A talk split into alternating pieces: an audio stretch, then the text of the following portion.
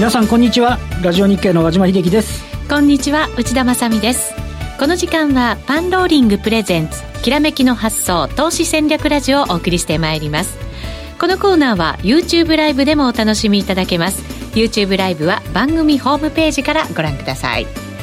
さて現在日経平均株価174円高2万1986円2万2000円目前ということになっています。和島さん。そうですね。あの、えっと、午前中はなんかしょぼい終わり方 でニューヨークね高かったのにみたいな感じだったんですけど、はい、あのねあの後ほどちょっと詳しくお話しますけどちょっとやっぱり今晩の海外がまた気になるみたいな話だったんですけど午後に入って少しねまたこう2万2000円を伺うような、はい、上げ幅拡大で、うん、展開にはなってきてるということでちょっと午後に入って引き締まってる感じですよね。はい、後ほど背景なども伺っていきたいと思います、はい、それでは今日のゲストにご登場いただきましょう。浜本隆康さんです。こんにちは。どうもこんにちは。よろしくお願いいたします毎回この番組内でもご紹介させていただくんですけれども、はい、セミナーでお話しされたことが非常に当たってるということ。で、らしいですね。なんかあの大きな下げもね、うん、あの予感させる発言この番組内でもありましたしね。私が休んでる時にご登場いただいて なんかズバッと当てたっていうなんかすごい後から聞いてなんで俺そこいなかったんだろうそうですよね。今ものすごい不服そうな顔を和島さんされてましたけどね。ねはい、今日はじっくり聞いてください、ねはい、よろしくお願いいたします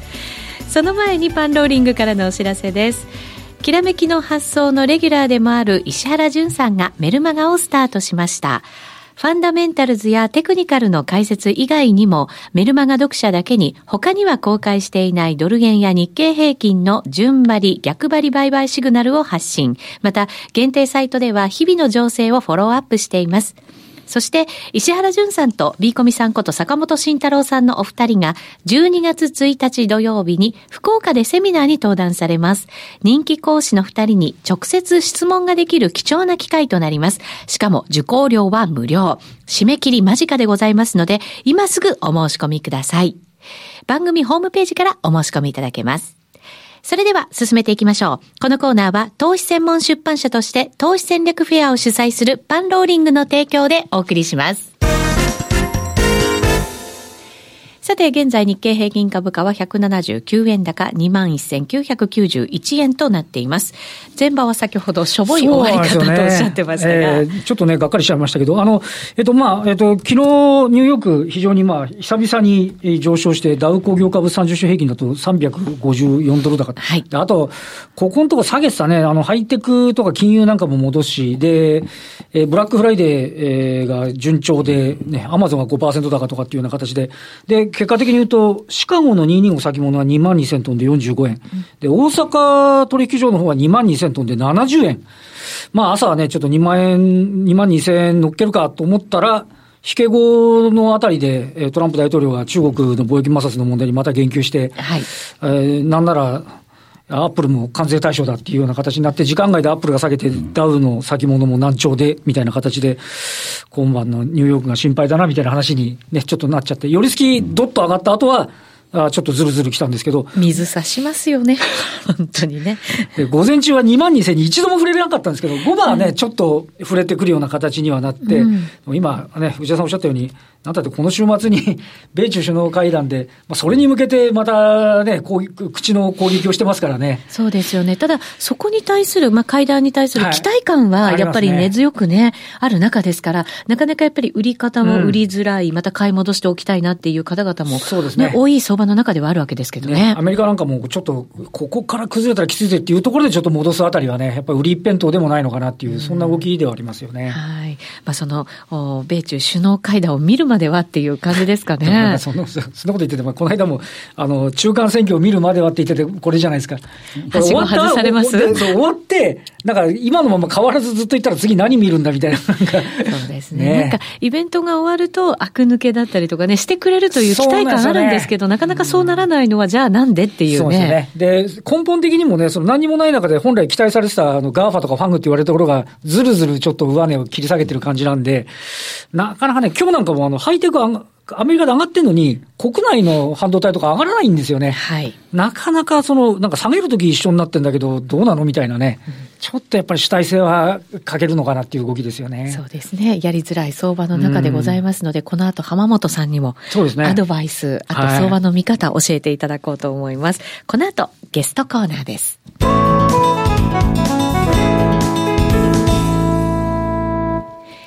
改めて今日お招きしているゲストは浜本隆康さんです。よろしくお願いいたします。よろしくお願いいたします。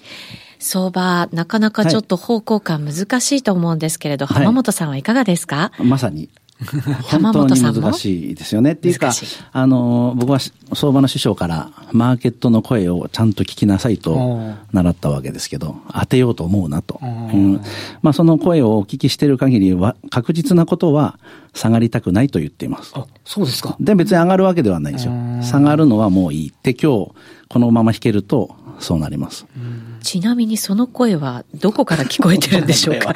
その声は見えないところからっていうのは嘘で、チャートに書いてあるので、テクニカル、はい、そうですね、テクニカル、指数はテクニカルが効くので、個別銘柄はファンダメンタルズですけども、指数はテクニカルが非常に効いてるし、日経平均もトピックスも同じようなチャートになっているので、今日で、昨日、昨日、昨日20あ5日移動平均線をブレイクしたんですね、上に。はいで、今日25日をブレイクするので、まあ昨日でもう下がらないって言ってるんですけど、今日午前中ちょっとね、和島さんおっしゃったように、あれと思ったけど、えっと、はい、これで弾けるんであれば、多分、ちょっと反発があるのかなっていう感じですけど、下はないのかなっていう感じ。でも、ニューヨーク確かに心配ですけどね。そうですね。なので、上か下かはよくわからないけど、下はあんまりなさそうっていう感じです。確かに昨日は、えっと、5日線が8日ぶりなんですよね。で、今日、あの、このまんまいくと、25日は、12日来10日ぶりの回復になりますよね。ただし気になるのがその線が下向きじゃないですか。5日線はね、ちょっと上向きになったんですよ、今日ね。じゃあそれはね、心強いですけど。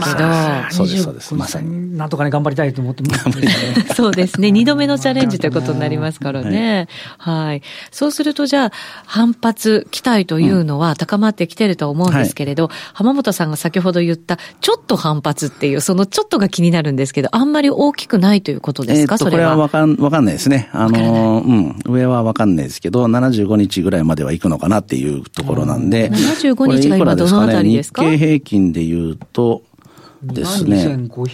そうですね。そのぐらいですね。570円から80円ってやったとこですね。ざっくりあと500円ちょっとはあるわけですね。ですね。えー、まあ、ただ、今日は僕買いましたけどね。先週までは全部ショートだけでしたけど、今日買いましたので、ま、まあ、上がるんだろうなと思ってますけど、ただ、ショートも外したくないって感じです。あの、買いだけは嫌だなっていう。下にも備えておきたいなっていう感じ日本女子でどこだか戻るって雰囲気じゃじゃないので、ロングショートでアルファ取るっていう戦略の方がいいかなと思ってます。ロングでもちょっとの、ちょっとロング。ちょっとロング。ちょっとロング。ショートもかましたいっていう、ね、なるほど。まだまだね、ね一方向にぐっと行くような感じでは決してないっていう。ないと思いますね。相場なんですね。はい、なかなかでも難しい相場ですね、本当にそうなると。わ、はい、からないっていうのは、ありだと思います。わからないのに分かったふりする必要はないので、わかんないときは分かりませんっていうことで、個人投資家の最大のあの特徴っていうか、メリットというか特権は休むっていうことなので。休むも相場、はい、よく言いますがそうです、そうです。だから休めばいいと思いますし、やりたければどうなってもいいように備えるっていう、それが、まあ今ロングショットで組むんですけどね。はい。やっぱりロングショートでやるっていうと、ヘッジファンドとか機関投資家とか、そういう方々のやり方になるんですかね？そうですね。でも僕思うのは、僕もヘッジファンドを運用してましたけど、はい仕事でやってるヘッジファンドのポートフォリオって、実はあんまりヘッジされてないことが多くて。え、それはどういうことなんですか、えっと、なんか多くの機関投資家さんってロングオンリーのファンドがメインで、うん、そういう人たちがヘッジファンド始めるっていうのが結構多いんですね。ヘッジファンド専門って意外と少なくて、そうするとロングオンリーのポートフォリオが割とプライドがあるわけですよ。俺はこれを自信あるんだ、みたいな。それをヘッジするみたいな形なので、実はあんまりロングのポートと、ショートのポートと、実はあんまり一致してないことが多くて。じゃああんまり機能してない可能性もあるって感じなんですか、ね、えっ、と、まあしてるところもあるとは思うんですけど、してないところも結構あるから、えー、個人で、あの、うまい、あの、どのリスクを取っているのかを明確にしながらロングショートを組んだ方が、本当にヘッジが効いてると思います。はい。という意味では、個人投資家さんである程度、あの、資金があれば、純粋に本当にピュアなヘッジファンドの運用ができると思ってるんですけどね。で、それを今提案してるんですけど。へはい。ちょっと具体的に教えていただいてもできるんですかですか？はい。もちろんです。株株価の変動って3つの要因に分けれると思っていて、マーケット要因と、はい、えっと、セクターですね。セクター要因と、あとは個別銘柄、個別銘柄の要因があって、はい、どのリスクを自分のポートフォリオに、はい、えっと、表現してるかっていうか、どのリスクを今取ってるのかを明確にすると、うん、どの部分のリスクをアルファっていうかね、あの、リターンに変えれるのかを明確にできるわけですよ。例えば今の環境でいくと、全体の方向感がよくわからないので、はい、今マーケットリスクは取らない。取らない。っていうのが、わ、はい、かんないところのリスク取っちゃダメなので、うんはい、取らない。で、セクター要因は取れるのかっていうと、まあ、セクター間はいつも大体傾向がバラバラなので、それを取れ、取りやすいですね。あとは個別要因で何か、あの、要因がある会社があれば、その個別リスクを取ればいいと思いますけど、主にセクター要因で、えっ、ー、と、ロングとショートを組みやすいので、今は特にマーケット要因のリスクは取らないで、違うリスクを取っていって、アルファを取るってそんな局面セクターであるか、はいね、もしくは個別であるかってところですよね。はい、セクターだとやっぱり最近ちょっと内需中心とかそういう感じに少しなってきてますよね。そうですね。外需を避ける動きになってますよね。はい、というようなことです。なるほど。そのあたりをヒントにね、うまく投資していただけるとい。い。んじゃないかなと思いますけど、えその内需のセクターでってなると、一体どんなふうに選んでいけばいいのかなってところを浜本さん、もちろんアドバイスくださいますよね。あのあ僕のコンセプトが、はい、あの機関投資家とも戦わないっていうコンセプトなんですよ。僕機関投資家でしたけど、はい、個人投資家になった瞬間にもう無理っていうか勝てないって分かっているので、あの要は企業と直接会える立場と情報取れない立場じゃないですか。やっぱりファンダメンタルズとかの情報は少ないですか、個人投資家は？ネットだけですよね。社長に会えないので。やっぱ危険、インサイダー聞くわけじゃないんですけど、なんか雰囲気感ってあるので、それが取れないってことは、じゃあ機関投資家とどう戦わないでやっていくのかってなると、実はすいません、内需は僕外してる。ですよ。内需は分かりにくい。内需っていうか、まあ、市況株、僕は市況株ばっかりやった方が、機関投資家と戦わなくていいですよっていつも言っていて、はい、まあ、パンローリングからもその書籍が出てますけど、それが今、あ当たるっていう話に市況だったら社長に会わなくてもいいしみたいな、そういうことですあっても意味がないんですよね。だからそれは機関投資家が一番嫌なところで、リスク取らないんですね、基本的に。リスク取らないっていうのは、インデックス通り持ってる。はいだから、機関投資家は、あの、タイトピックスと投資、あの、タイトピックスで意識して投資してるっていうことを知ってると、あの、その、アルファを取りやすいんですけど、個人投資家の人ってどうしても個別銘柄、個別銘柄で行こうとするので、そ、そこをちょっと、ちょっと、なんていうか、逆転の発想じゃないんですけど、機関投資家の裏を書いてやろう、みたいな話の方がいいかなと思ってます。はい、うん、そうか、そこに乗っていくとかでもなく、裏を書いていくっていう、ね、あの、そうなんです。あの、波のないところで、あの、淡々と稼ぐという。機関投資家の目が及んでいないところ。あ、そんな感じです。そういうところで、えー、私たちは活動した方がいいよその方がいいじゃないですか。えー、自由なんでね。はい。じゃあ、その市況株が今どうなってるのか、はい、というところですよね。はい、そういう話の方がいいかなと思います。はい。よろしくお願いします。はい、はいこれ、対トピックスで見ていくんですよね。あ、そうです、そうです。はいの話をすればいいですか？はい。はい。チャートも今日はご用意いただいていますので、はい、YouTube ライブでぜひ番組ホームページからご覧になってください。はい、ね、あ、はい。わかりました。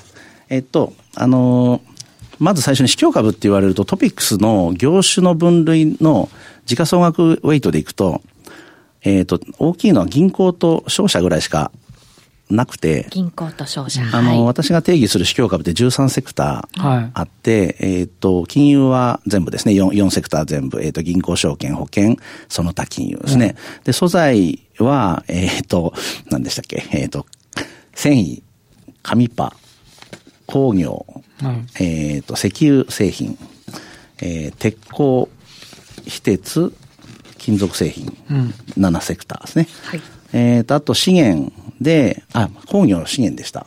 なんだ、ガラス土石が素材でした。間違えました。ね、はい。で、素材、違う違う、資源株で、え工業と、あと商社ですね、総合商社の13個なんですけど、はい、っていくと、ほとんどがもうトピックスのウェイトで言うと低いところばっかりなので、機関投資家で言うと、まあどうでもいいっていうか、あの、あの、指数通り持ってれば、そこは勝負しないっていうところなんですよね。なるほど。カバーしなくてもいいという。はい、だから電気、車、銀行、えー、通信、科学、機械みたいな、そんなところでアルファを取ろうと思ってらっしゃるから、だから、まあ内需は小売とか、まあそういったところなのか、まあ不動産とかもそうかもしれないですけど、そこでは勝負しない。もう本当に、えー、ファンダメンタルズ分析が全く通用しない市況で動くところでテクニカルでやった方が個人投資家が勝ちやすいんじゃないかという、そんな話です。はい。あの、為替って結構テクニカル重視って言いますけど、はい、株も、あの、そういう分野があるっていうことなんですね。そうです、そうです。まあ、為替は全くファンダメンタルズが通用しないんで、テクニカル見るしかないっていうことですけど、うんはい、あの、市況株に関して言うと、あの、さっき和島さんもおっしゃったんですけど、あの、あってもあの、会社とインタビューしてもわからないっていう、うん、例えば僕出身野村証券ですけど、野村の社長に、今期業績どうなりますかね？って聞いても、そんなの相場次第だよって、多分おっしゃると思うんですよね。だから、会社もわからないから、アナリストもわからないということでいくと、はい、それは市況を見てれば、逆に言うと市況と連動して動くので、はいあの、機関投資家と私たちと差がないわけです。そうか。だからそこをちゃんと見ていればいいし、で、彼らの頭としてはトピックスよりも強いのか弱いのかっていうところで、強いなら、えっ、と、比率増やしたいし、弱いなら落としときたいみたいな話なので、この対トピックスの業種指数っていうのを、僕、機関投資家の時は、ブルームバーグとかロイターで簡単に出せるんですけど、ネットでどれだけ検索してもないんです。ああ、タイトピックスですね。タイトピックスの業種指数。だから東証指数だから別に難しいことでもないし、マニアックな指数でもないんですけど、ないんですよ。だから作ったっていう。浜本さんがご自身で？はい。まあ今僕の本読んでくださった人が結構みんな作り始めちゃってるんですけど、まあそれはそれで別に特殊な指数じゃないからいいと思うんですが、はい、だからこれが上を向いてんのか下を向いてんのかが、要はトピックスをアウトパフォームするのか、アンダーパフォームするのかという。うで、それ、それにトレンドがあれば、はい、ファンダメンタルズ的な背景があるから、乗ってもいいんじゃないっていう、そんな話です。結局僕ヘッジファンドの時これ、市況株の担当だったんですよ。で、チームで一番パフォーマンス良かったんです。よ。そうなんです、ね、一番僕、ペーペーだったんで、ファンダメンタルズ分析が通用しないところを押し付けられたわけですけど、なるほど。でも成績良かったから、はい、なんでやってんだって話で、要はテクニカルですって言ったら、馬鹿にされましたけど、パフォーマンスがいいので、認めざるを得ないっていうね、感じですよね。認めざるを得ない感じですよね、ね先輩方もね。だからどうやっていいのか分かんないけど、テクニカルの凄さはその時に思い知りました。今あの、その、市況株セクターごとのものを私もバーッと見てるんですけど、結構違いありますね。バラバラなんですよね。まあちょっと難しいのが、上を向いてアウトパフォームしてるかセクターがちょっと少ないので、はい、ちょっと悩ましいなとは思ってるんですけど、ちょっと特徴的的なところは言ってもいいですか？そうですね。ちょっと拾って、はい、ご紹介ください。あの、今手元の順番に行くと、例えば紙パルプなどは、はい、えっと、まあ、直近ですけどね、上がったり下がったりしてますけど、どっちかというと下傾向かなということで、まあ、王子が結構下がったので、下傾向になってるんですけど、まあ、これも別に下でいいのかなっていう感じなんで、アンダーパフォームしそうだなという感じ、はい、しそうだなという感じですね。はい、まあ、ショートの候補。で、ガラス土石が値持ちがすごく良かったんですけど、ずっと良かったんですよね。朝から、あ、えー、っと、AGC がドーンと下がったのは、あこのすごい下がってるのは AGC が下がったんですけど。10月中旬ぐらいにね、はい、波ができちゃいましたね。はい、これ前回のパンローリングのセミナーで AGC 売りって言ったところです。で、で当たったねって、当たったねって言われたところなんですけど、え。ー、あの、別にファンダメンタルズ何も知らないですよ。チャートだけで言ってるんですけど、まあ今回もなんかズルズルっと来てるので、ちょっと一旦そこ打ったようにも見えるんですけど、ちょっと2番底探りに行くような感じですかね。だからちょっと柄戸もいいよねっていう話です。で、鉄は、もう思いっきり売りみたいなこれそうですね。思いっきり売りでちょっと悲しいですけど、まあ確かに原材料価格、あの、市況ってあの、その市況そのものを見に行くんですが、鉄鉱石と石炭の価格が今本当に高止まっていて、びっくりするぐらい高止まっていて、鉄鉄スクラップも上がっていますし。あだから原材料高っていうところがすごい影響してるんですね。と思います。まあ価格転嫁できれば問題ないんですが、それでもちょっとやっぱりや、や、やねっていう。そうですよね。はい、企業もでも結構その、今価格転嫁に動いてはいるんですよね。ね各セクターね。そうです、そうです。できればいいけど、でも原材料上がってるのは嫌、嫌、嫌ですね、という、ね、だから今後まあその価格転嫁がうまくいくかどうかですよね。うん、ですね。話し合いでね。そうすると流れが変わる可能性もあるよと。ということですね。はい、まあでも今は売りということです。テクニカルでは。はい。まああとは工業、石油製品といったところですね。うん、まあこれ原油価格ちょっと下がってたので、これずっと売りでよかったんです。もうずっと売りでもう、石油製品については、あの、昭和シェルと出光の統合の時は、あの時は原油価格が上がってましたから、買いで儲けて、統合が決まって、統合比率が決まって、原油価格が下がり始めたので、その後ずっとショートでもう、ありがとうございますっていう、今年一番ありがたいセクターで。えー、ちょっとでも原油もね、どこまで来るのかななんていう感じで。あの山山の工業の方は本当に原油が76ドルつけたとこ高値でしょ、うん、その後の、本当にそう。本当に連動しこの間専門、ね、えー、この間専門商社の方に聞いたら、止まりませんって言ってたのが気になりますけど。でもそう考えると、ものすごいだから市況株の動きって私たちにも分かりやすいというか。素直ですよ。そうですよ、ね、ファンダメンタルズ分析しようと思うと嫌になっちゃうんですけど、チャートを見て、市況を見て、あの判断すれば本当に分かりやすいと思います。そうなんですよね。浜本さんに番組出ていただいてたびたび聞いてるにもかかわらずまだ従ってないのかって。信じてください、はい、はいで、ね、この相対チャートが取れること自体はやっぱすごいですね、これね、見られるんね。本当石油石炭も全く一緒だな。いや、そうなんですよ。で、まあ、石油石炭とかね、工業はまあ、原油価格次第なところがあるので、まあ、その WTI とかでいいと思うんですけど、見ながら。はいっていう感じですね。あと、非鉄がちょっと反発、反発してるんですよ。非鉄金属。ようやくですね。これね、足元。これ、金と銅の指標が下げ止まって、反発し始めているので。じゃあ、これはなかなか上で期待できるセクターの一つですか、売られ続けたので、トレンドとしては全然上じゃないんですけど、はい、ちょっと反発拾ってもいいのかなっていう感じはちょっとあですよね。打診外的なタイミングにようやく来たかな？いい言葉ですね。いい言葉ですね。いい言葉だと思います。おなるほど。ちょっとこれ要チェックですね。はい、戻りを取りたいと。はい。戻りの大きさわからないですけどね。戻りわかりません。はい。で、戻るんなら、保険。保険来ましたか？保険？あ今年本当に第一生命には設けさせていただいて保険はでも本当にこれ、綺麗な右肩上がりというか、いいね、はい、これ、本当に日経平均とかトピックスと連動するので、あの、下がるトレンドが出たら保険を売ればいいし、あ、保険って言っても、政法です。政法、はい。政法が、あの、株式運用の比率が大きいというか、あの、損保はそんなことないので、長期運用しているのは政法なので、はい、あくまでも政法でやってください、はい、第一生命と T&D ですね、はい、政法。まあ、ちょっと反発しているので、このまま上が、まだちょっと、今日買っとけば儲かったんでしょうけど、前場に。えー、ちょっとまだ上昇を信じていないので、僕は怖くて買えないけど、あの、本当に、5日移動平均線がもっと上向いてきたら、保険も買いかなと思ってます。すね、11月の上旬にこれ高値つけてるんですかね、保険もね、ねタイトピックスで。でねはい、さらに上値取っていけるかどうかですね。はい、そうです。それはまあ相場全体次第。はい。ですね。まあちょっと気になるのは証券が戻ってないことです。あこれあのごめんなさい。前番までの前番までのチャートなんで、ね、今日の半分入っているので、うん、5番になってちょっとだけまだ戻ったかもしれない、うん。ね、ちょっと強くなってると思います。保険も証券も反発したでしょうねそうですね、はい、ただ証券も結構この下落が大きかったわけですね、はい、10月のね。大和証券さんには儲けさせていただきました あ別に出身会社じゃないからあの野村売らないんじゃないですけど野村も売るんですけど あの今回は大和さんになるほどなるほど、はい。はい、証券も戻り試す感じになるのかどうなのか。まあ、それは相場次第。証券と保険はもう相場次第なので、はい。市況というのは株式市場のことを言っているので、まあ、それを見ながら。でいいと思います。ロングもショートも使えるセクターですね。はい、うん。その他金融なんかもこれ、ちょっと。その他金融じわっときてるでしょ、ね、これオリックスはね、ちょっと、あの、気になって、まあ、これほぼオリックスですから。あそう、ね、オリックスなんで、まあ、オリックスをどうするかという感じなんですけど、硬、うん、いですよね。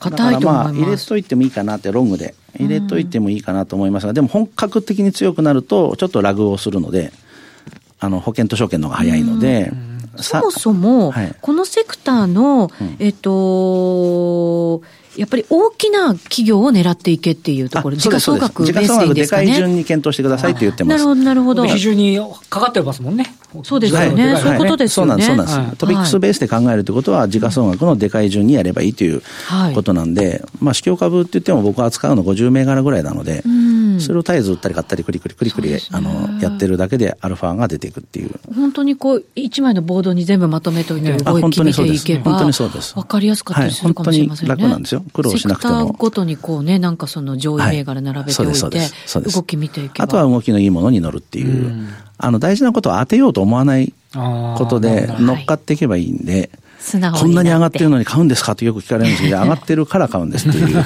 結局だから、逆張りじゃなくて、順張り狙いで常に 動いていく、はい、まあテクニカルはっていうことでしょ。あの、ファンダメンタルズ行く場合は、うわ、こんなに安くなってるみたいなので買ったら、はい、それはファンダメンタルズという背景があるから上がってくるまで待てばいいってなるんですけど、テクニカルっては短期で僕はスイングトレードなので、そうか、それは動きに乗った方が、素直にいけると思います。なるほど。わからない相場の中、なかなかトレードするのって難しいですけど、はいはい、まあ、休むも相場も一つの手です。はい、しかもロングショートするのもまあ一つの手。そういうことですね。そして市況株に注目するのも一つの手ということですね。楽ですよ。非常に楽です。そうなんですよね。これ本当一日数分見るだけで大体判断ができるって浜本さんおっしゃいますもんね。チャート、トピックのチャート見て、セクター13枚の業種指数見て、あ、じゃあこのセクターとこのセクターを今日やればいいのねって絞って、そのセクターのの銘柄を2、3銘柄ずつ見て、あ、この、このチャートいいよねって言って選んでいくと。あとは金額、あの、金額に対してどのぐらいの株数入れるかを決めて、発注するだけなので、まあ、5分、10分で終わると思いますね。なるほどね。浜本さんの本を読めば、このチャートも自分で ね、はい、作れるようになるということですから、はい、まずは浜本さんのお名前で検索していただくのもいいかと思いますが、実は浜本さんのセミナーがもう間もなくなんですよ。こちらに足を運んでいただくと、より一段と分かりやすいんじゃないかなと思うんですけれど、はい、12月8日土曜日に開催されるということですね。新宿 NS ビルです。はい。先ほどもあの浜本さんの投資の仕方ご紹介いただきましたが、機関投資家とは勝負をしない、機関投資家の苦手な分野で勝負をしていく、そして機関投資家が使わない手法を用いるというのが大きなポイントということになります。で、ね、それを個人投資家の手法に落とし込んで、うん、シンプルに分かりやすく投資をしていくということでいいんでしょうか？そうです。迷わないはずですよ。はい、迷わない。はい、しかも1日数分でそれが、うん、そうですね。もう慣れたらもう本当にそれでできると思いますし、はい、前回のセミナーの時も本当に AGC も言いましたけど、うん、あの、5銘柄推奨して、一社ちょっと住友商事あの、銅価格下がってたので、売りって言ったら、銅が反転しちゃって外れましたけど、まあ、あとは全部当たってたみたいなので。はい、そうすると、じゃあ、クリスマスプレゼントということで、銘柄情報もいただけるんじゃないかな、今回のセミナーもっていう。はい。はい、ということです。はい。ぜひご期待ください。12月8日土曜日の午前中に開催される、はい、ということでございます。えー、こちらのセミナーですが、10月にも開催されて、はい、えー、すごく好評で、セミナー参加者の満足度なんとも100%近いというところまで、ね、はい、来ており。ました。今回もぜひ多くの方にご参加いただきたいと思います。そして同じ日12月8日午後には、きらめきの発想でもおなじみの大岩川玄太さんの年末相場の攻め方と2019年投資カレンダーの作り方のセミナーも開催されます。私たちも使ってきた玄太さんのカレンダーが。ねえ、はい。なっちゃってね。そうなんですよね。ただこのセミナーに出ていただくと、自分で投資カレンダーが作れるようになるよということでございますので、えー、ぜひ浜本さんのセミナー、大岩川玄太さんのセミナー両方参加していただけると、ねね、はい、いいかなと思います。えー、どちらも番組ホームページでお申し込みが可能となっています。ぜひご応募ください。さて、そろそろラジオの前の皆さんとはお別れのお時間となりました。日経平均169円高2万1000円、2万2000円目前というところで大引けを迎えようとしています。あ、そうなんですね。ちょっと私の、あ、142円高に変わりました。今すいません。はい、失礼いたしました。えー、この後も YouTube ライブでご覧いただきたいと思います。このコーナーは投資専門出版社として投資戦略フェアを主催するパンローリングの提供でお送りしました。